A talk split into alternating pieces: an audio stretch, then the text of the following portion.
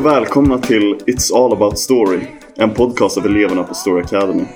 Idag är det med mig, Anton Hult. Mig, Alma Svanholm. Och mig, David Bengtsson. Och eh, idag ska vi intervjua regissören eh, bakom två avsnitt från skolans nya serie Min pappa kan knocka Bobby Fischer. Vi välkomnar dig hit Johan. Tack så mycket. Eh, kul att ha dig här. Alltså, jag blev så glad när jag blev tillfrågad. Ja, men det, är, det är vårt nöje. Hur, eh, hur, eh, hur går inspelningen? Det går riktigt bra. Vi, jag har en dag kvar på mitt block. Ja. Det är sex avsnitt som görs och jag har gjort de första två avsnitten. Just det, precis. Ja, vad kul. Tänkte att vi eh, kan komma in och prata lite mer om det så småningom. Men eh, vi, vi tänkte börja med en liten faktaruta först. Ja. Yes. Hur gammal är du? 33. Eh, din födelsedag? Född i Söderhamn står det på passet. Men eh, brukar alltid säga att jag är från Kilafors. Som är i Hälsingland. Okej. Eh, favoritfilm? Magnolia. Oh. Mm. Eh, favoritregissör? Eh, Spielberg. Nice. Eh, manus eller klippning? Eh, klippning. Okej. Eh, serie eller film? Film. Kortfilm eller långfilm? Långfilm. Dokumentär eller fiktion? Fiktion. Storproduktion eller indieproduktion? Indieproduktion. Och sista, regissera eget manus eller regissera någon annans manus? Någon annans manus. Mm. Okej. Okej, vi tänkte att vi tar det från eh, början. Ja. Eh, så när började ditt filmintresse? Alltså jag har väl alltid haft ett filmintresse. Det finns ganska mycket så här, bilder på mig när jag är liten med, när jag håller i kameror och liksom låtsasfilmar. Men när jag var 11 brukar jag säga att det var då jag började göra film. Eh, då började jag och mina kompisar att prata om att ska vi skapa en film och så hade vår familj en kamera. Och då blev det jag, naturligt att jag stod bakom kameran. Och på den vägen är det. Okej, har du alltid tänkt att du kunde jobba med film? Liksom? Alltså från att jag var det- 11 så har jag tänkt det att jag ska mm, bli regissör. Ah, shit. Ah, coolt. Vad roligt. Hur, eh, hur kunde de filmerna se ut? Nej, men det, det är mycket, ofta rymdtema. Eh, vi lindade in hela vår vind i folie. Eh, det var mycket, vi lärde oss liksom allt eftersom. Så att det var ofta så här, från början väldigt vida helbilder, mastrar bara. Och så klippte man i kameran på VHS-band så att Ah. vi, skulle man ta om då, då fick man backa tillbaka över. Så det finns ju bara Okej. den, färdiga versionen. Okej. Eh, och sen kommer jag ihåg hur man liksom började experimentera allt mer. Liksom. Så jag minns att den dagen jag upptäckte att man kunde klippa, alltså man kunde koppla ihop VO, VHS, eh, alltså kameran, med VHS-spelaren. Och då kunde jag ju spela upp klipp på kameran och räcka i fel ordning. Och att, så då gjorde jag ett test på, på morgonen minns jag. Hur, ja, men jag gjorde en liten story. Jag filmade den i fel ordning. Och sen spelade jag in den i rätt ordning på VHS-bandaren. Och jag minns, det var så här, alltså. Mm, Jag kände mig så jävla smart och kände, vet folk om det här? Alltså att man kan klippa. Fan, Det kändes som att jag kom på filmklippningen då. Ja. Det var tol- tolv liksom. Vad kul. Det måste vara en väldigt stor skillnad mot eh, ungar idag som, som ska försöka komma fram och skapa egen film. Ja men precis, de har ju appar att hitta liksom. Exakt. Ja, men det är en lyx, eh, Ja. en lyx man kanske inte vet om. Om Nej. man inte vuxit upp utan det. Nej men liksom. precis. Men från att du var 11 då, Ja. och gjorde egna filmer, till att du faktiskt jobbar i branschen nu. Mm. Hur har den vägen sett ut? Det, ja men den sett ut som, jag, hit, eller jag hittade det där filmgymnasiet som fanns i Visby. Mm. Så att jag flyttade hit som 15-åring för att plugga film. Okej. Eh, och där, det var ju en helt fantastisk skola. Eh, då vi hade halva terminen bara film och halva terminen kärnämnena. Mm. Eh, och så var det liksom likasinnade från hela landet som flyttade hit. Oj, vilken dröm. Ja, Jätteperfekt alltså, gymnasietid. Så där gjorde vi väldigt mycket. Mm. Och sen så ja, jobb, hamnade jag in, efter, efteråt och flyttade till Stockholm. Hamnade på ett företag inom filmdistribution. Eh, och då så startade de upp Sveriges första streamingtjänst som heter Film to Home. Man kunde hyra film för 39 spänn. Okej. Eh, och då blev jag vår koordinator där och satt och liksom skötte, eh, höll koll på att rätt release, eller rätt film släpptes i rätt dag på rätt land och att rätt distributör fick pengar för det liksom. Okej. Ehm, och det gjorde jag i fyra år typ. Vilka, när pratar vi om? 2008 till 2011 typ. Aha. Så det var fortfarande på den tiden folk hyrde VHS, eller nej, Mm. DVD-er. Så att då satt jag också med i vår filmvalsgrupp Eh, och valde ut vilka DVD-er som skulle hyras ut på bensinstationer runt om i landet. Mm. Det måste ju varit kul. Det var jätteroligt. Eh, och man hade ju bra kontakt med alla filmbolag på den tiden. Eh, så att, och eftersom att jag, man satt liksom och valde ut, den här filmen ska släppas på DVD här. Och då ville de liksom fjäska lite för den. Så jag har aldrig gått på så mycket galapremiärer som jag gjorde då när jag var 18-19. Jaha. Wow. Eh, Men sen så kände jag att det är ju fil- jag vill ju inte bara kränga film. Liksom. Jag vill ju eh, göra film. Så då valde jag att säga upp mig där och så flyttade till Kalifornien och pluggade där ett år. Och sen har det liksom rullat på. Ofta har jag jobbat liksom som koordinator eller regias på filmer samtidigt som man har gjort sina egna vid sidan av. Mm. Men det är alltid regisserandet som har... Det är det som jag tyckte var roligast. Ja, det är så. Ja, Var, var det din utbildning i Kalifornien, var den inriktad på det något sätt? Eller var, ja det, var, det var ett community college jag gick på. Eh, Så de hade ju alla möjliga kurser man kunde välja och vraka bland. Ah, okej. Så jag tog eh, regikurser, jag tog någon eh, klippning, writing for television. Så att jag byggde ihop mitt egna. Liksom. Och jag kunde visa för de lärarna där också att ja, men jag har ju filmgymnasiet, jag har ju gått den utbildningen. Så jag kanske kan hoppa över introkurserna då, Ah, på så. de advanced-kurserna direkt. Ja, kul. Eh, ja men vad kul. Jag tänkte flera av de här frågorna vi hade i faktarutan var ju faktiskt lite för att testa tempen också på från din egen karriär och vad vi har sett och lite. För vi, vi har ju alla tittat på lite kortfilmer Mm. som du har gjort. Och det är just någonting du gjort mycket av. Ja. Kortfilmer. Och eh, i vissa fall skrivit egna manus Ja, men också. precis. Eller hur? Ja. hur? Hur ser det ut? Ja, men jag tycker att, jag har ju märkt det, eftersom att jag gjort bägge delarna, Ja. så känner jag att rent generellt att manus som jag skrivit själv, de, där förväntas jag som regissör att sitta på alla svaren, alltså varför karaktärerna gör saker och. Jag tycker det är mycket härligare på inspelningen när man tillsammans med skådespelarna diskuterar sig fram. Ja, men hur tolkar du det? Ja, men jag tolkar det på det här viset. Jag ser det så här. Eh, Medan om man skriver det själv så måste man nästan försvara det. Varför har du skrivit så här? Okej. Ja, Just ja, det har jag aldrig det. tänkt på. Ja, det måste bli stor skillnad, tänker jag. Ja, men jag, och så tycker jag att jag läser... Alltså när jag läser ett manus så ser jag ju väldigt tydligt framför mig hur jag vill att det ska se ut. Mm. Och det har jag mycket svårare för med mina egna. Att Mm. då så ser jag det så tydligt och så börjar man redigera lite för mycket liksom. Istället för att... Det, det är svårt att byta regihatt och... Ja, men precis. Man blir lite begränsad i sitt egna manusskrivande för man vet vad som är möjligt. Just det. Och vad man kan mäkta med liksom. Ja. Såklart. Vad är det du eh, tittar efter i ett manus? Om du, vad är det du liksom går igång på att du vill filma? En bra story. Mm. Alltså det Mm. kommer man inte runt. Nej. Alltså någon idé i det. Det kan ju vara liksom... Alltså, jag gjorde en kortfilm som heter Stulen dröm. Mm. Eh, och den var det jag som kom med idén. Mm. Men en manusförfattare som hjälpte till att forma den. Liksom, så det blev en story. Mm. Så att, en bra idé. Liksom. Ser, eh, ser själva samarbetet mellan... Om inte du skriver manuset, Mm. hur ser samar- samarbetet ut mellan dig som regissör och manusförfattaren? Är det olika? Det är eller? väldigt olika från gång till gång. Liksom. Mhm. Och vem det är och hur man klickar. Mm. Hur har det funkat nu när det är så många manusförfattare? Har du... Jag tycker det funkar bra. För nu på den här serien så eh, fick man ju manus i handen. Det här som vi kör. Mm. Men jag fick också fria händer från showrunnersna. Mm. Att, liksom, om det är små replikändringar.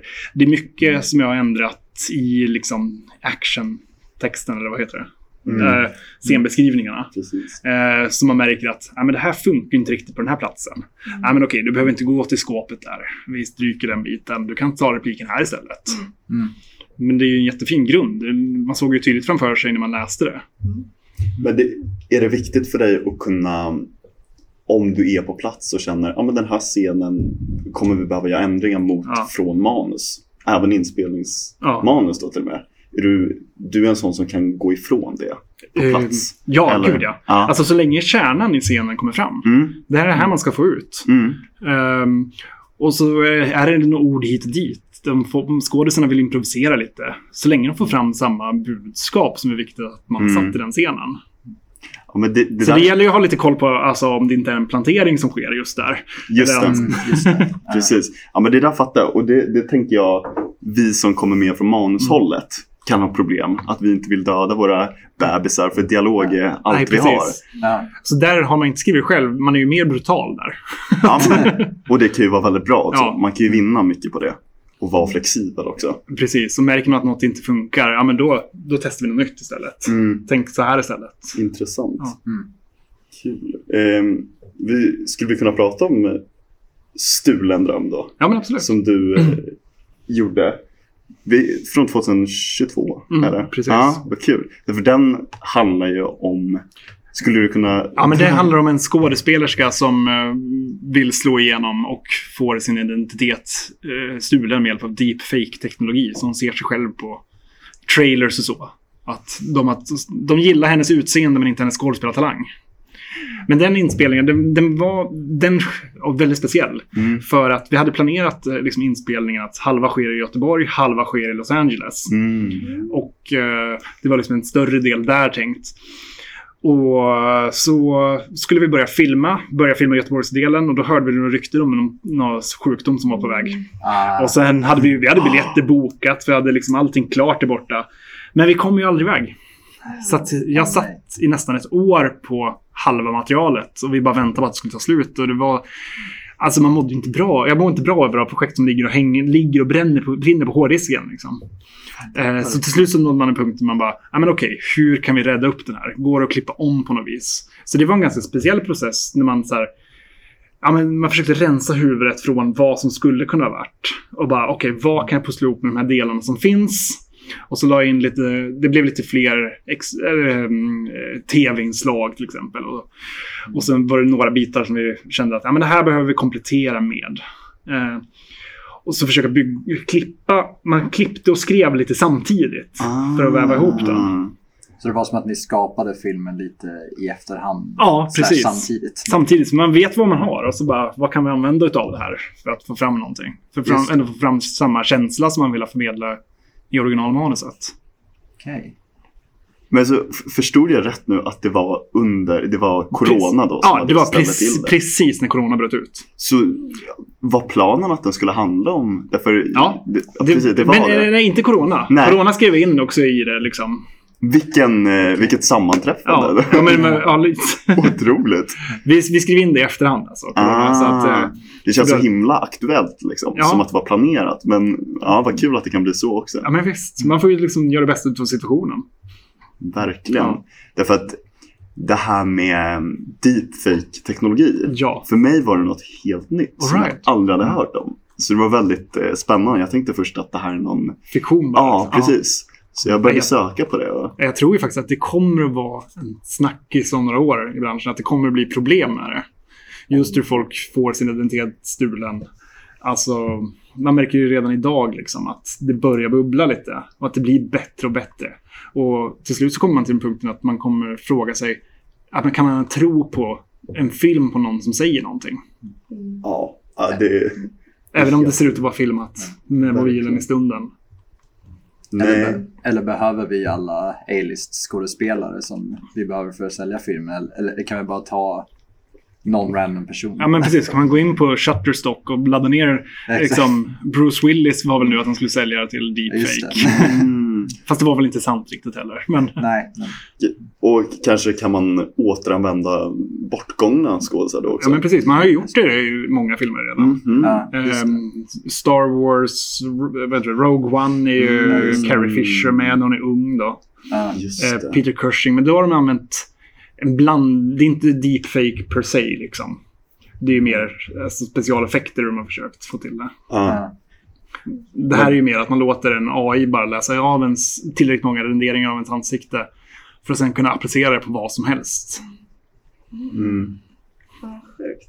Det känns också som att man har gått under eh, eh, vet att man har tänkt också att sådana här kreativa yrken är som det enda som inte kan bli eh, ersatt av Ja. typ en AI. Eh, men då kanske det inte heller stämmer om ett tag. Men verkligen inte. Eh, Nej, men alltså har ni, skrivit, har ni testat att skriva någon manus med AI? Precis, Ja. ChatGPT. Ja, precis. Ja, det, är, det är en het snackis Ja. inom manusvärlden just nu. Man, man blev ju svettig när Arvid introducerade den här chat, vad den heter, Precis. precis. chat-grejen. Liksom. Och så, Ja. ja. nej, vi har ingen jobb. Nej. precis. Nej, precis. Och det får se vart det är på väg. Ja. Jag, jag är väl, står väl på sidan av att jag tror att som det är just nu fortfarande så kommer det ändå fungera mest som ett verktyg Mm. och inte ersätta manusförfattare. Men ja, Vem vet? Nej, och jag tror Ja. det kommer gå fort, fortare än vad man tror att Exakt. det kommer göra. Mm, precis. Verkligen. Ja, det är svårt. Men den filmen, den här kortfilmen då, Mm. Stulen dröm, som finns på din YouTube-sida. Ja, precis. Eller hur? Yes. Ehm, den, eh, du använder ju dig en del av eh, dator, eh, datoreffekter, eller vad ska man säga, är det CGI? Ja, precis. Eh, och var det en teknik, hade du lagt fram det här hur du ville ha det innan eller var det något du gjorde efter? Det var gjort något vi gjorde efter. Ja, Ja, därför det var ganska avancerade eh, Mm. effekter. men de är var- duktiga. Ja, verkligen. Vi- Var, det, var det några du Ja, det, jobbade nära? Ja, men precis. Det är ett eh, bolag som är ju just från Kilafors, där jag kommer Mm. ifrån, som sitter och gör specialeffekter. Eh, så jag gick ju till dem då. Och hur ser det ut när du som regissör vill ha något sånt? Är det så att du inkopplade deras arbete? Eller? Ja, men då satt jag ju bredvid liksom. För då vi Ah. satt ju, jag satt bredvid dem och så testade vi oss fram. Mm. Och så visste jag att de hinner ju inte lägga så mycket tid på det här. Men Nej. vad kan vi få ihop på den tiden? Just det. Försöka göra det så snyggt som möjligt. Det är lite som i ett klipprum Ja, också. Om du... du vet att nu har jag en dag här liksom. Ja. Vad kan vi ju bygga på en dag? Just det. Ja. En sak som du också har gjort är ju en långfilm. Ja, Eller hur? The Cabin. visst. Som finns på till exempel YouTube och hyra. Ja, Eh, SF Anytime och, och iTunes. SF Anytime. iTunes Ja. och så. och iTunes. Eh, och det måste ju ändå varit en väldigt stor skillnad mot eh, kortfilmerna. Jättestor skillnad. Jättestor skillnad. Men alltså inte i arbetssättet som vi jobbade. Nej. Men det var ju mer att ha i huvudet. Alltså vart är vi i story nu liksom? Alltså, Mm. Eh, även fast man försöker skriva ner allting och ha listor. Så det, Mm. var ju, det är verkligen en nollbudget indie-film liksom. eh, men för att vara en nollbudget indie-film så är jag väldigt nöjd med den. Ja. Ja. Ja. Eh, nej, men det börjar med att jag jobbar som koordinator och så. Man träffar på så många som eh, ville göra en långfilm. Och antingen hade de liksom det perfekta manuset men saknar pengar eller att de inte... Ja, det var alltid ursäkter. Mm. Så att jag och min eh, kompis och kollega Erik Kammerland, vi eh, satte ut att nej men okej, vi, vi ska göra det. Vi ska, inte, vi ska inte ens försöka söka stöd. För jag tror, Ah. vi tror vi kommer bli nedslagna av det. Att, Ja. så att vi satte ett inspelningsdatum först. Okej. Eh, sen så diskuterade vi lite hur kan vi få, hur kan vi, hur kan vi skapa någon, en långfilm då? Ja, men okej, vi behöver få skådespelare på få platser. Okej, vilka platser har vi full kontroll över? Och då var det gården där min pappa är uppvuxen, med familjegården i Hälsingland. Så bara, ja men där finns ett hus, det finns en sjö på, det finns en sommarstuga på andra sidan. Kan vi bygga en story kring, kring det här? Så det, han skrev manuset ända fram till sin inspelningsstart. Okej. Eh, och under vägen så fick jag, fick jag några kulturstipendium och då kunde vi höja ribban något då. Bara, ja, men okej, vi kan plocka in en fotograf som jag känner i Kalifornien, eh, två amerikanska skådespelare. Ja, men bra, då kan vi s- sälja den här mer lättare internationellt. Ah. Mm. Eh, och det var ju helt fantastiskt att flyga över dem och fick, gick, jag, man försökte liksom lösa saker på smarta sätt. Så man gick till kommunen och sa att men tja, jag vet att ni inte kan ge mig cash men kanske matlådor. Om ni fryser ner sen mat som har gått, blivit över under våren från era storkök. Så det gjorde de. Så att alla fick ju liksom matlådor hela vägen. Okej.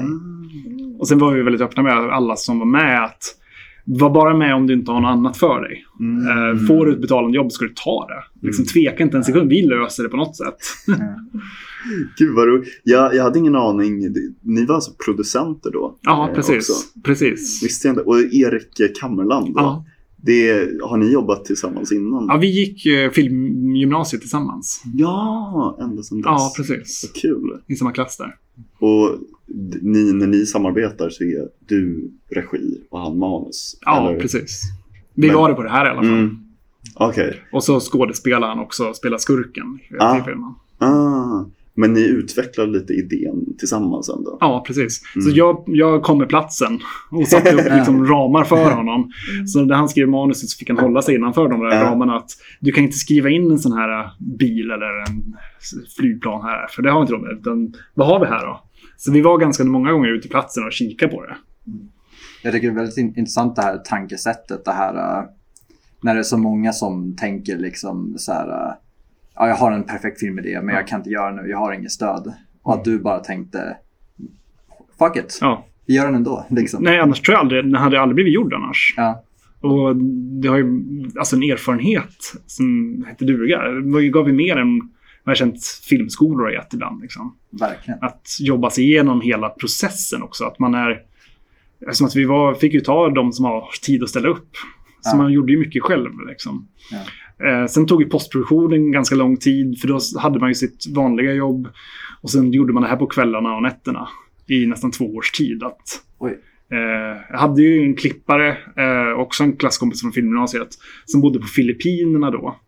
Eh, så han satt där och klippte. Men var, han, var, han är rätt dålig på att svara på meddelanden. eh, så att, eh, så att efter, efter ett tag så kände jag så här, men fan han kanske inte kommer leverera på deadline här. Så jag får, måste börja klippa nu också. Så jag satt och klippte min version, han klippte sin version. Ja. Sen mergade vi dem lite, tog de bästa från hans bit, det bästa från min bit. Han var kanske bättre på att klippa actionbiten än vad jag var, som klippte mer liksom, de vanliga scenerna. Ja. Och sen, jag tror ett sätt att få det gjort var att vi tänkte hela tiden, vi tänkte inte så långt fram. Utan under förproduktionen tänkte vi bara på att göra den så bra som möjligt. Under inspelningen tänkte vi bara på att fixa inspelningen. Vi tänkte inte alls på hur vi skulle lösa det i post när vi väl var i förproduktion. Utan det var en helt annan värld. Ehm, Var verkligen ute i dimman. Ja, precis. Ehm, så att när vi väl hade klippt filmen, då kom, stod vi vid... Ja, men okej, hur fan löser vi ljudmixningen nu då? Eller ljuddesignen? Ehm, och jag jobbar med, mycket med en kompositör som heter Matt, eh, Matt Donner från Kalifornien. Så han har gjort musiken på alla mina filmer. Och han, eh, han började skriva på musiken och så hittade en kille via kontakt, via kompisar kände kompisar. Att ja, men den här killen, eh, han, har ju, han kanske han är duktig. Okej. Eh, hörde av mig till honom och han hade ingenting planerat den sommaren. Så att Ja. han ljudla hela filmen från scratch liksom. Wow. Och gjorde ett jättebra jobb. Det känns ju det känns lite som en läxa det här att det är värt att komma ihåg sina, sina, sina klasskamrater Ja, från verkligen. filmutbildningar och sånt där. För man vet aldrig när man behöver dem. senare. Verkligen. Verkligen. Och-. Förlåt, säger du. Eh, nej men The Cabin, det är ju en skräckfilm. Ja. Är det en genre som du eh, liksom dras till eller tycker är kul att regissera? Jag tycker det var jätteroligt att regissera. Mm. Eh, men alltså, det är inte så att jag drar igång skräckfilmer Nej. på löpande band där hemma. Det är väldigt sällan. Ja, hur kommer det sig att ni skrev den? Vi tänkte att vad är säljbart? Vad kan, och vad kan vi få ihop Mm. som, som ändå blir en film? Mm. Och komedi hade varit mycket svårare att skriva Mm. och göra, utforma på den tiden. En skräckfilm tänkte vi att det är ändå görbart. Mm. Ja. Och när- i dina kortfilmer, är det Mm. någonting eh, speciellt då som du, någon genre som du dras till? Ehm, nej men, ja, spänning, alltså för, in, Mm. mer thrillerhållet Mm. skulle jag tycka var jätteroligt att göra mer. Mm. Mm. Ehm, jag gjorde en film som heter We Have To Go. Mm. eh, som handlar om när kriget bryter ut i Sverige. Mm. Så den skulle jag gärna vilja göra mer liknande. Mm. Hur är det att regissera att vara snubbe Bobby Fish? Det är ju en eh, mer dra åt dramahållet. Ja. Är det annorlunda? Nej, jag tycker det är helt samma. samma. Ja, det är så. Ja. Mm. Nej, men jag tycker att det är inte så stor skillnad egentligen i genre. Man tänker inte så i stunden, utan det är mer man, när man väl står på plats, då är det så här, vad ska den här scenen innehålla för element? Som gör att man känner ju ofta någon slags så här, grundkänsla, tycker jag. Mm. Att så här vill jag att det ska kännas och se på den här. Och alla beslut under inspelningen, lirar det rätt med den känslan man har i bröstet, ja men då känns det rätt liksom. Då blir det ofta bra. Ehm, och då, hittar jag liksom, ja, någon slags känsla för Bobby Fischer. Och mm, spela på den. Mm. Hur, hur ser det ut då om du har en scen? Finns det, har du några punkter du går efter i, kanske liksom, letar du, försöker förstå subtexten i dialogen eller försöker du konstruera liksom, jag vet inte, blocking eller Mm. det, finns det några saker du tänker på först? Ja, men först så bör, brukar jag skriva ner liksom vilka bilder jag får upp i huvudet. Ehm, och sen det, handlar det mycket om blockingen. Och både liksom hur, vart man filmar den. Vad, alltså, vad kan man göra med den platsen? Är det någonting man kan göra för att förhöja den här känslan man är ute efter? Mm. Eh, och sen är det mycket som sätter sig när man är på plats med skådespelarna såklart. Just Så man det. vet inte hur de kommer att agera heller. Och jag vill gärna höra deras tankar också först, alltså testa en variant. Innan jag säger för mycket. Det är väldigt intressant Mm. att du, du tar in mycket från skådisar. Ja. Känner du att det, det ger mycket? Det ger jättemycket. Och ofta är det så att de har ju liksom studerat sina karaktärer bättre än vad jag har, liksom, som försöker hålla en slags helhet. Det.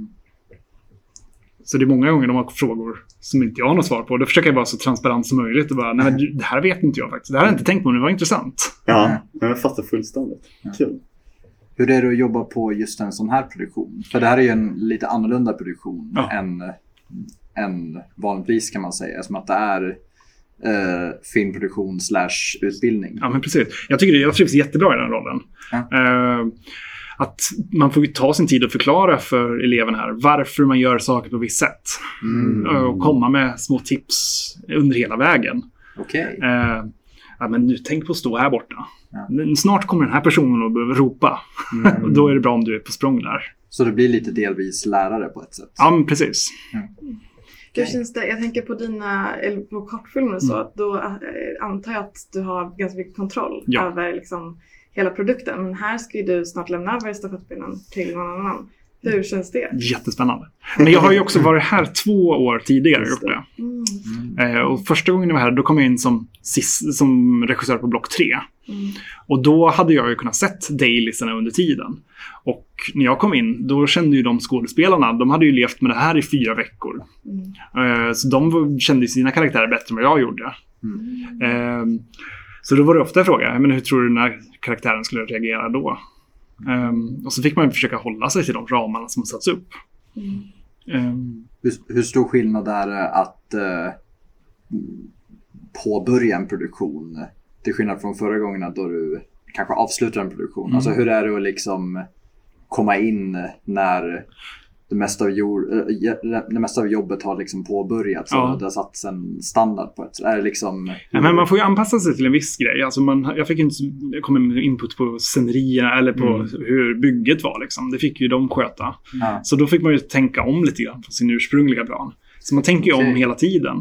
Ehm, så att jag, jag kommer med min shotlist som jag har gjort och sen kommer fotografen med sin. Och så Mm. gäller det för oss att Mm. mergea våra tankar. Okej. Ehm, och sen som första så försöker man, alltså, jag tänker inte så mycket på att man är först. Utan mer bara, hur hade jag gjort det? Just det. Jag tänkte, du nämnde lite tidigare att du har jobbat som koordinator också. Mm. Eh, så att hur funkar det? Hur är den erfarenheten? Eh, jätteroligt. Alltså, det är verkligen jätteroligt. Ehm, ja, men göra en dagsplaneringen liksom, eller call sheets. Mm. Se till att alla är med på vad som görs. Och det skiljer sig väldigt mycket, tycker jag, från produktion till produktion, vad som ligger på koordinatorns bord. Mhm. Ibland är man den som sopar upp och gör sånt som alla, ingen annan, man kan sätta någon annan på. Liksom. Vem åker och hämtar elassarna klockan fem i morgon bitti? Och så ser man på sin lista, bara, nej, det är ju jag som åker på det. Ehm, senast, jobbade jag som, senast jag jobbade som koordinator var på en långfilm som heter En dag kommer allt det här bli ditt. eh, som gick upp på bio nyss. Mm. Eh, och då var, det så att vi var två koordinatorer. En som hade hand om teamet och jag som hade hand om skådespelarna. Så då försökte man bara hålla dem informerade om alla ändringar som görs i manus. Se till att alla vet vilka dagar de jobbar. Alltså vara deras enda kontakt liksom innan inspelningen drar igång. Och se till att de mår så bra som möjligt. Mm. Ja. För visst, du har varit koordinator på eh, brittiska Wallander. Ja, men precis. Hur är skillnaden, jag tänker på, en, ehm, eh, på den produktionen, alltså en ja, internationell eh, brittisk produktion och en svensk? Ja, men alltså storleken. Det var ju Mm. så jäkla många i det här teamet. Det var, jag tror det var 120 pers typ. Mm. Eh, så att det var liksom storleken. Jag hade nio runners att åka, göra transportscheman, bussar hit och dit liksom. Så det var ju, man gjorde ju sin grej liksom. Och sen så gäller det att överhöra, prata med mycket avdelningar och bara säga, men hörni, det här borde ni också veta om. Eh, men det var ju jätteroligt och de var så, jag lärde mig så sjukt mycket på den produktionen. För då hade jag bara gjort, varit koordinator en, en gång innan. Eh, på en indiefilm som heter Vitt skräp. Mm. Mm. Ehm, och så blev jag medryckt av producenten där till Wallander. Okej. Oj, Ja. vilket stort byte. Ja, precis. Men så, det går Ja, snabbt. Det går väldigt fort. Eller hur? Eh, vad heter Men jag det? tror också, jag tror också att det passar mig rätt bra för att jag har en, liksom en fallenhet för Excel och listor och Mm. se till att alla vet liksom, vad de ska göra. Mm, organiserat. Organiserad liksom. Ja. Eh, jag tänker det måste vara, eh, måste du ha användning för sen så, i regisserandet också. Vad, vad är det du tänker är liksom viktigast när man är en regissör? Ja, vad är viktigast? Eller vad är viktigt? Ja, men viktigt. Ja, men alltså, jag tänker mycket på att man utgår från de förutsättningar man har. Mm. Mm. eh, hela tiden. Eh, Att, ja men okej, det är ofta man tänker att saker och ting skulle kunna varit så mycket bättre om vi bara hade det här och det här. Men då fastnar man lätt i det negativa tänkandet. Jag tänker ofta på, ja men okej, vad har vi? Och försöker göra det bästa utav det. Mm. Eh, Och som koordinator så... eh, Eller vad var frågan? Jag kommer ihåg, Men känner eh, jag. en Eh, regissör, Ja, vad, precis. liksom, vad, vad som värderas i en regissör. Ja. Alltså, vad man tar med sig till set. Liksom. Ja, men precis. Nej, men det är ju det att göra bästa, bästa situationen. Ofta är situationen väldigt bra. Mm. Och då blir det liksom roligare att jobba. Och annars ska man inte fokusera på det här utan bara, okej, hur löser vi det här i stunden nu? Mm. Och just det problemlösandet. Mm. Det är ofta man tänker, jag har tänkt ut en bild och sen så funkar inte den av någon anledning. Ja, men då gäller det att tänka om snabbt för att alla står och väntar på hur är nästa bild då? Mm. Skulle du säga att det har att det hjälpt dig som regissör att ha, haft, ha jobbat i olika områden i en produktion? Ja men verkligen. Man har, jag har ju tagit ljud på ko- på kompisars kortfilmer och gjort Mm. allt möjligt. Och det, man får en jättebra förståelse för vad man ber folk om. Är det en omöjlig request eller går det här att göra? Ja. Eh, och det kommer tillbaka till lite förutsättningarna. Vet jag liksom att den här produktionen har inte förutsättningar för det där, men då ber jag ju inte om det och blir sur för det. Utan, Nej, just det. Jag tänker utifrån så känns det som att eh, ja, men regissör måste vara en av de mest ja, stressiga arbeten som finns i världen egentligen. Ehm, och jag menar koordinator också kan jag verkligen tänka det är ju mig. stressigt på olika sätt. Ja, Ja. vad, har, det varit, har det hjälpt dig att ja, men lära dig tempot i en filminspelning? Ja. Och kanske framförallt från en så stor skala och ha nio runners under sig. ja. Är det någonting som, jag tänker, är du en lugn person som regissör? Ja, det tycker jag. Ja, det är sällan jag hettar upp mig och blir Ja. stressad. Um, även fast man ser att nu går solen ner, vi måste ta det här. Så Mm. försöker jag, jag kan känna mig stressad inombords, men jag tycker Mm. mig själv, ser mig själv, jag ser mig själv som väldigt Ja. lugn i alla fall. Ja men det, det, man har ju hört så här skräckberättelser om regissörer som blir väldigt, eh, kan bli väldigt otrevliga Ja. och, eh, och så. Och ta den rollen. Eh, Jag tänker att det, det gynnar ingen. Nej. Alltså, jag tror det blir roligare att jobba med mig också om, jag är lugn. exakt. Eh, vi löser vi inte nu det, men vi löser det på något annat sätt. Mm, vi kanske kan få till det på, på något annat vis. precis. Det är inte hela världen. Film ska vara kul att göra. Mm. Det ska vara roligt att jobba med film och jag tycker det är bland det roligaste som finns.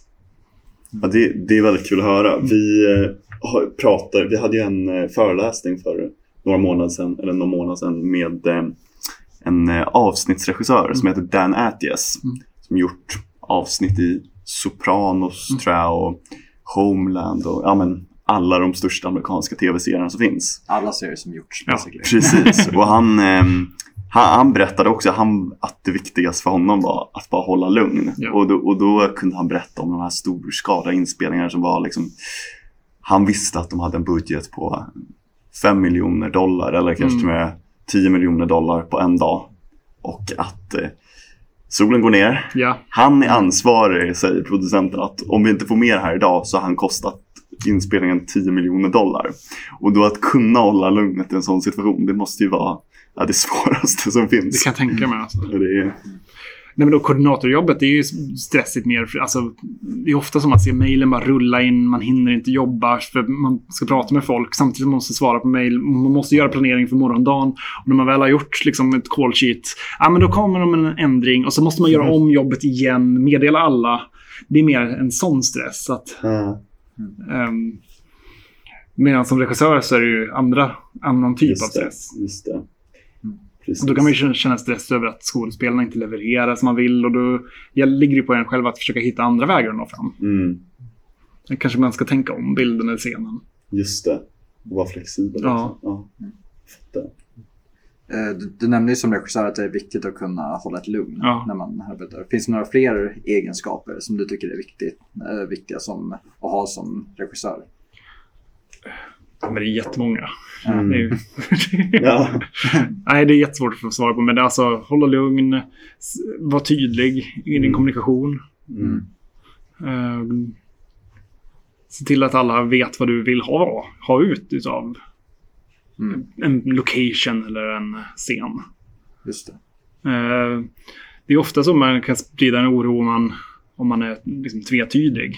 Om man inte Ja. själv vet, istället för att säga jag vet inte. Och så säger man en sak som är lite halvhjärtat och så duger ingenting. Mm. Just det. Så liksom tydlighet. Ja, tydlighet. Man, Ja, man kan materialet liksom Ja. tillräckligt för att kunna kommunicera det till alla andra. ja precis. Och vad, vet man inte så att man säger det. Liksom. Ja, Det här vet inte jag. Kom med förslag. ja just det. Ja. Jag ställer en väldigt eh, specifik fråga. Absolut. Eh, vad heter det? I dina, flera av dina kortfilmer Mm. så har jag sett att du använt dig av citat. Se där. Ja, precis. Ja, men Ja. det har jag Ja. märkt att det är en berättarteknik. Jag, jag gillar att specificera de här olika Ja. små eh, elementen. Vad eh, är det? Vad, Just vad kommer det? Eller vad, vad, vad tycker du är viktigt? Eller vad, vad tycker du är bra med, med att ha citat? Det här har jag inte tänkt. Men nu när du säger det. Ja, så, ja men det, du hade åtminstone två ja, två precis. kortfilmer. Ja, precis. Jag har de gjort fler också nu när jag tänker efter. Mm. Nej, det ska jag fundera på. Precis, därför att när jag såg eh, de här citaten så tänkte jag du använde dig inte av citat som sa direkt ut Nej. vad, vad någonting skulle handla om eller vad man skulle tycka och tänka om filmen. Utan det kändes mer som att du sa nästan som någon så här motsättning Ja. mot vad man sen såg. Just det. Så man satte sig och blev så här, gud. Ja, men lite som att sätta tonen kanske. Ja, precis. Alltså komma in i stämningen. ja, Kan det vara det som är Ja. Ja. det, det kändes lite så. Ja. För man fick en tydlig i, vad heter det, kortfilmen We Have To Go. Mm. så var det ett Donald Trump-citat i början som också satte en väldigt tydlig ton. För att, ja, kanske framförallt så här efteråt när man varit med om Kapitoliumstormningar och ja, sånt. precis. Men mycket så här upploppskänsla, Mm. lite hetsk, krigisk känsla. Och sen så kom den filmen. Det är någonting om truth, va? Ja, Ja, exakt, precis. Ja. exakt. Och det var väl bara en liten sak jag Ja, ja men snygg observation. observerade. Men eh, också en annan lite sån här, eh, vad heter det, fråga som splittrar många. Eh, som kanske är intressant för oss manusförfattare här i alla fall. Vad tycker du om manusförfattare och i manus då, att man direct on the page, som man säger. Ja, men det, är- det är ju sånt som jag ignorerar. Nej, men verkligen. Alltså, det kommer ju helt till de egna bilderna man får. Ja, ja. Eh, det är också så här scenanvis, de, de, när de gör väldigt specifika saker i manus. Ah. Det kan vara långa stycken ibland där man ser så här, de, ja, men de gör det här och det här och det här. Och till slut så kommer man till, men vad vill man ha sagt med det då? Eh, det. är det bara textutfyllnad eller Mm. säger det faktiskt någonting? Mm. Man kanske ska- kan skapa en känsla på ett annat sätt. Så jag brukar ta, ta sånt med en Mm. salt första gången jag läser. Vad, vad tycker du om att skriva ut då? Istället för att skriva en eh, två sidors lång actionsekvens Ja. där någon går runt och det, är- det man egentligen vill säga är att Den, Den är ledsen. Ja, över XX. Mm. Om man istället kanske skriver ut det här men sen längst ner skriver det här Ja. någonstans att det framgår vad, just subtexten, Mm. vad den ledsen direkt. Mm. Är det något som kan underlättas då för dig att fatta på direkten? Eller Det tycker du det är ju- jobbigt att få det? Det kan ju vara det, Mm. men ofta ty- tycker jag inte det behövs. liksom. Nej, precis. Eh, det är mer, alltså, subtexten kommer väl fram Mm. i, alltså, i storyn i stort. Man borde förstå att här är den här personen ledsen för att det här och det här har hänt. Just det, är det tillräckligt bra manus Just. så Ja. borde det ju framgå ändå. Det är sant Man faktiskt. behöver inte skriva ut den riktigt. Nej, Nej. nej, det fattar jag. Ehm, Men sen är det klart, det är jättebra med sena anvisningar. Alltså, för annars så står man ju och ska hitta på allting själv. Ja, Så det är ju som en bra grund. Jag tänker att det är en bra grund. Eh, Men man ska inte stirra sig för blind på det. nej. Fan, nu står det att du ska ta koppel med högerhanden och jag är vänsterhänt. Mm, Ja, men då, då är det viktigt att det är högerhanden. Då börjar man stå och diskutera sånt. Istället för att ta en kopp. Mm, Så, just det. ehm, för att den ska hälla upp kaffe i nästa scen. Som vi kanske filmar om en månad. Just det. Ehm, Mm. Så att, det är bra om det är sånt är med, men inte för specifikt då. Nej. Knyt i skorna vemodigt. Eller? Och det där, det där är kul för att det, det är sådana små detaljer som jag kan tänka mig om man läser ett manus så är det så här. Fan, det är någonting som den här manusförfattaren försökt säga med det här. Ja. Varför just högerhanden? ja, Men ofta så är det ju att man själv, jag vet inte, man, man, man råkat lägga till någon Ja. detalj för mycket. ja. Och då, Men jag är rätt, man, man blir ju van också. Bara, Mm. så här, man, efter man läst scenen massa gånger Mm. så märker man själv vilka delar man skippar. just det. Just, ja. Ja, Ja. Jag, Ja. jag- jag kan märka själv som när jag skriver manus att det, att det är att jag som sa, man får en bild i huvudet hur Ja. det. Och då, då blir man som lockad på något sätt att verkligen skriva ner detaljer som så här, eh, man ställer sig ner på höger knä och, det. och, och plockar upp pistolen med höger hand och liksom så alltså saker som inte är ju viktiga liksom. Nej, det men, det ser, men det ser också snyggt ut när man skriver det. Mm. Just Det gör, det gör det och det ser bra ut när man så här, som presenterar det som en, det här är manuset. Liksom, att, eh, men sen när man väl står på inspelningen, Mm. då, då, då är pennan där. Liksom, bara, nej, nej, nej, så här gör vi. Liksom. Just det. Och samtidigt tror jag just det här med högerhandsexemplet. det är någon, jag försöker tänka, men det är någon sån här crime eller mysteriefilm jag någon gång såg som var vilken hand karaktären hade använt. Mm. Just att den var vänsterhänt. I slutet hade avslöjat att det var den som var mördaren. Just För det. den hade, och det är kul med sådana detaljer. Att så här, Ja, Men då är det viktigt att det, då kan man ju säga det också. Ja, men så, exakt, att, så att exakt. denna inte kommer in som regissör för avsnitt ett och bara nej, nej, nej. Utan, Ja, det det- är därför det är bra att manusförfattarna har liksom blick på vad som Ja. görs också.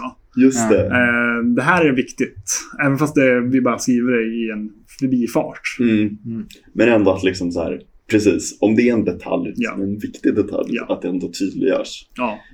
Ja, jag fattar. Ja, det, är, spännande, svår avvägning det där. Men, alltså, jag var koordinat, eller regiassistent på en serie som heter Rebecca Martinsson. Så crime uppe Mm. i, i Jukkasjärvi, eller Kiruna. Och vi gjorde avsnitt ett och fyra, eh, det första blocket jag var med. Och då så skulle jag casta de här hundarna. Det var mycket, hund, var mycket hundar med. Och jag castade en hund och regissören var jättenöjd med den. Svinbra. Och sen kommer vi... Sen, den filmade, den var inte... Alltså, ja, den var med. Och sen så kom manusförfattaren ut och hälsade på. Och bara, jaha, det här är en kille alltså. Den ska jag ha barn i nästa avsnitt. I avsnitt två. Typ. Man bara, Åh nej, jaha. Det hade jag ingen aning om, för jag hade inte läst avsnitt två eller tre. åh nej. Och Var, det något som eh, behövde korrigeras? Eller? Jag tror de försökte klippa runt det. Ja, Okej. ja men det, det är väl så man får göra. Ja. Ja. Hur, hur, hur, hur, ja, hur kastar man djur? Ja, du, säg det. Jag vet inte hur jag har gjort det. Eh, försöka få kontakt med någon som bor där uppe. Känner du någon som känner någon? Ah, Eh, få lite bilder. just det. Ja, Över Sen- Messenger typ. ja men precis. Eh, Ja, så jag minns inte riktigt. Och Du Johan, har du, eh, har du ett drömprojekt? ja, men det har jag. Många. Ja, Jättemånga. många. Ja, jättemånga som jag skulle göra. Ja. Alltså någon så här historisk drama om Axel von Fersen. Oj. Svenska greven hade varit fantastiskt att någon gång göra. Men det är ju lite svårt för att han är, all- han är ju han är ju inte en man av folket. Så att man känner ju, det är svårt att känna sympati för honom. Mm. Han vill ju att franska revolutionen ska aldrig ha hänt. Vadå frihet, bröd, likhet, bröderskap liksom. Mm. Det, Mm. han är ju emot allting sånt. Ehm, ja, men det, det är ett sånt drömprojekt. Sen Mm. har jag en sån här coming of age-historia som jag jobbade på mycket förra året som jag Mm. tänker ta vid snart. Som du skriver då? Ja, jag, har sk- jag har skrivit ett ganska detaljerat liksom, uh, ja, treatment. Mm. Ehm, som jag, men jag vet inte om jag ska skriva det själv eller inte. Nej. Nej, vi får se. Men det handlar om en, så här, ett kompisgäng sommaren mellan nian och gymnasiet. Mm. Men den ser jag väldigt tydligt framför mig och det bygger lite med mig och mina, mina kompisar. Liksom. Det är en blandning av massa hopkok. Liksom. Ja. Okej. Folk jag känner. Inspireras du ofta av, eh, från ditt egna liv? Nej, jag har inte gjort det så mycket. Nej. Nej.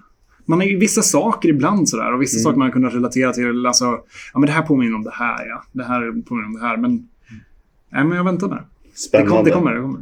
Ja, det, jag kan tänka mig att det, mm, det kanske är något man vill vänta med lite, sådär som du har gjort nu. Mm. Att det inte är det första man gör Nej. som en, filmskapare. För att göra det rä- rä- rättvist liksom. men precis. Man kan göra en Spielberg och göra sin, göra sin liksom biografifilm Ja. Nu. Ja, Ja, precis. Nu med några år på nacken har Ja, exakt. Det får man ge honom. Ja. Du nämnde förut att du gillade Spielberg. Ja. Vad är det med honom? Nej men alltså hans range. Alltså att Ja. inte Ja. låsa sig in i en genre. Alltså det kan vara spionthriller för att sen bli eh, ett jätteallvarligt drama för att sen bli en komedi. Mm. Alltså, eller äventyr liksom. Det är, det är så man vill vara liksom. Ja. Har du någon speciell film som han har gjort? Eh, ja, men Schindler's list är en Mm. sån favorit. Mm. Den har jag sett hur många gånger som helst. Mhm. Och tycker är så otroligt vacker. Mm. Men också ja, men Jurassic Park såklart. Mm. Um, jättespännande. Indiana Jones. Men alltså Minority Report tycker jag också är en Ah. fantastisk thriller. Just det. Verkligen. Siktar du på den, em, den bredd? Eller Ja, om är jag får, bredd är viktigt för dig också? ja, om jag får, om jag får drömma fritt så Ja, absolut. precis. Ja. men det är så här, att, precis som det där med drömprojekt då, Mm. att liksom, det är inte så att du vill göra bara Nej. stora skräckfilmer. Eller bara, utan lite olika. Ja, men Ja. Det, är- Jag tror, jag tror man mår bra av det också. ja. De flesta vill väl ha den bredden. ja, Men så hamnar de i fack där de får finansiering. Liksom, och vet just att de kan den biten. De kan leverera på den biten. Ja, Så det är väl frågan om hur man ska ja, hålla sig ur det. ja. Jag vet inte. Nej, Nej. men hur, nu när du sa finansiering, hur, eh, när du har ett projekt, ehm, går du med en idé och försöker hitta finansiärer när du då? Mm. Eller är det någonting du försöker under produktionen? Eller? Nej, jag försöker, det här är en bit jag fortfarande försöker lära mig. Ja, Eh, så att jag, jag går en producentutbildning nu. det. Bara Okej. för att bli bättre på att Mm. pitcha idéer. Liksom. Eh, och sen blir man en bättre chef av den också, liksom, eller arbetsledare. Så nej, jag är faktiskt osäker på Mm. fortfarande hur man ska gå tillväga. Det, är, och det låter som att alla har olika vägar Ja. för hur projekt blir till. Verkligen. Vissa går med idéer, vissa går med färdiga manus, vissa går med färdiga filmer. Eller och- så, det så gör man sin egen. Eller så gör man sin egen och det jag har ju liksom öppnat upp många dörrar att göra den. Som inte, alltså, jag vet fortfarande inte än vart det kommer leda riktigt. Nej. Det är någonting man märker med liksom föreläsare. Att Ja. Det är någonting alla säger är liksom så här. äh, Det jag säger det är, inget, det är inga liksom officiella Nej. regler. Liksom, det är bara hur jag gör det. Men det finns inga liksom, riktiga. Så det känns som att det är liksom filmbranschen på ett sätt. Det är väldigt liksom. Ja, men alla hittar sin väg och då tänker jag att det gäller att ha roligt längs den. Just det. Så att man inte hamnar och gör tråkiga saker. För då känns det inte värt längre. Ja, just det. Det ska, det- inte, det ska inte vara för mycket av ett jobb helt enkelt. Det, det Nej, ska det är, ju mer- det, Nej, det är ju det roligaste som finns. Ja, Att- exakt. Är det det som driver det? Att det är roligt? Ja. Är det, det är, Ja, verkligen. ja. Det är sällan jag känner hunger eller liksom, eh, trötthet när man är väl igång. Liksom, oavsett som regissör eller koordina- koordinator. Ja. Det är så här, rast, vad snackar ni om?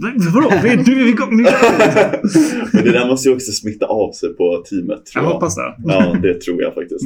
Det är, så, känner man ju i allt man gjort egentligen. Ja. Har, man haft en ledare, chef som är liksom, som tycker om det man gör. Ja. Man har haft de som också inte tycker om det de gör. Mm. Det är svårt att tycka om själv, Ja. inte den över en gör det. Ehm, vad, vad har du för tips till någon som skulle vilja komma fram som ja, men, kanske independent filmskapare idag? Men alltså, gör, gör det bara. Ja, Liksom, tänk inte för mycket på att eh, vi måste ha finansiering på plats eller så. Utan mm. Det är jättebra om man har det och man kan få Mm. det. Alltså då är det ju en, en sak. Men känner man det att det är motigt så bara, men gör någonting Mm. då då. Mm. Med det du har. Eh, tänk kreativt. Gör det med din telefon. just det. Alltså du behöver inte ens ha en kamera. Liksom. Du, bara du kan fånga materialet på något sätt. Ja, precis. Och också hur du, jag blev lite inspirerad av det här du sa med den här stugan Ja. till The Cabin. Liksom. Hur, hur ni använder er av en location ni kände till och bara, ja, här vet vi att vi kan filma. Ja. Mm. Och den typen av liksom, använda sig av det man har. Ja. Ja. Nej, men då, vi, vi hade ju så ganska avancerade shots i den. Liksom, att det var en stor jaktsekvens i en skog i natten. Ja, men okej, vi tar en skog bredvid stugan. Vad har vi för lampor? Ja, men vi har två stycken 800-wattare. Eh, det kan vi aldrig ljussätta en skog med. Mm. Så att eh, ja, men vi kör upp en traktor bakom där och lyser in. Liksom. Och så lite rök på det och så bara, nej men nu ser det ju faktiskt ganska bra ut här. Okej.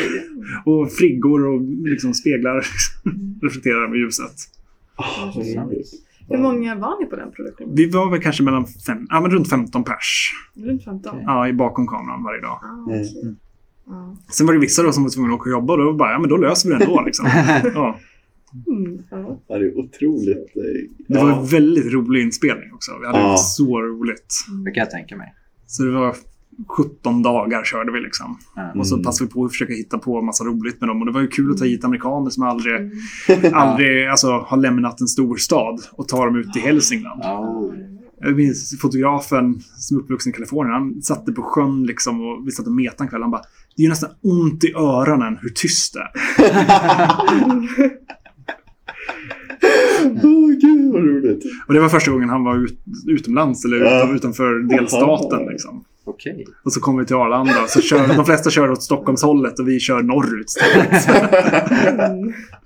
Vad fan har du tagit? Känns nästan som lite midsummer. Ja, men verkligen. det är det du gör med. Uh, gud vad roligt. Är det annorlunda att jobba med amerikaner? Eh, Har de någon nej, alltså jag vet inte riktigt. De har ju lite andra, andra, Ja. andra termer och andra sätt att liksom klappa på. Liksom, Mm. eller så. Hur man märker upp saker och ting. Men eh, eftersom jag pluggade där så kändes det rätt naturligt. Just det, just det. Och filmspråket är ganska Ja, universellt. Precis. Ja. Trevligt. Då kanske vi eh, ska runda av. Ja, men tack. Eh, Ja. Men eh, och sluta med de orden. Men får tacka så jättemycket för att du var med. Tack för att jag fick komma. Tack så jättemycket. Jättekul. Och tack till er som har lyssnat eh, från oss på Stor Academy. Hoppas ni kommer tillbaka nästa gång. Tack så mycket. Hej då! Tack, tack. Hej då.